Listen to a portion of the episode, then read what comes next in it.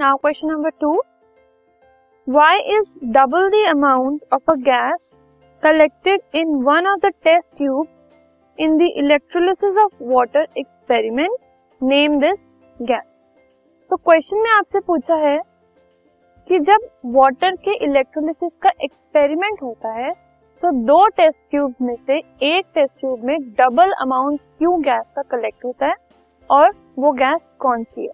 सबसे पहले हम ये देखते हैं कि अगर वाटर का इलेक्ट्रोलिसिस होगा दैट मीन्स अगर हम इलेक्ट्रिसिटी पास कर रहे हैं वाटर पे तो वो दो गैसेस में कन्वर्ट होगा दैट इज़ एच टू और ओ टू बैलेंस करने के लिए ऐसे two H two O will give you two H two and O two तो दो गैसेस है हमारे पास.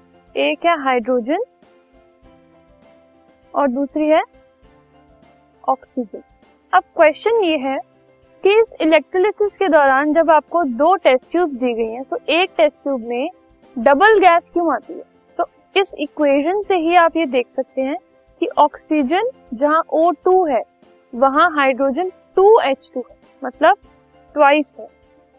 तो हाइड्रोजन वो गैस है जो डबल कलेक्ट होती है, क्योंकि ऑक्सीजन के कंपैरिजन में हम ट्वाइस जो है, वो हाइड्रोजन के मोल्स को मॉलिक्यूल्स को कलेक्ट करते हैं, ठीक है?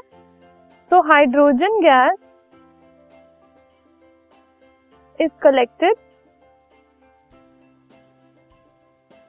in double quantity या फिर double amount than oxygen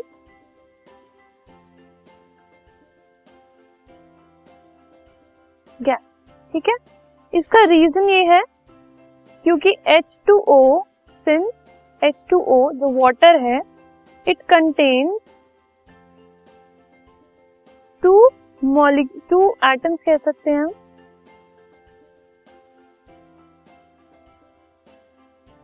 two atoms of hydrogen या फिर पार्ट्स ऑफ़ हाइड्रोजन भी कह सकते हैं।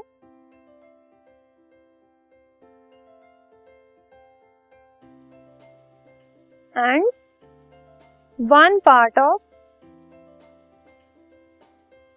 oxygen ठीक है? तो जिससे वो डबल उसके अंदर होता है वाटर के अंदर जो हाइड्रोजन का प्रोपोर्शन है, वो ऑक्सीजन के कंपैरेटिवली डबल होता है, इसीलिए डबल हाइड्रोजन है वो कलेक्ट होती है, ठीक है?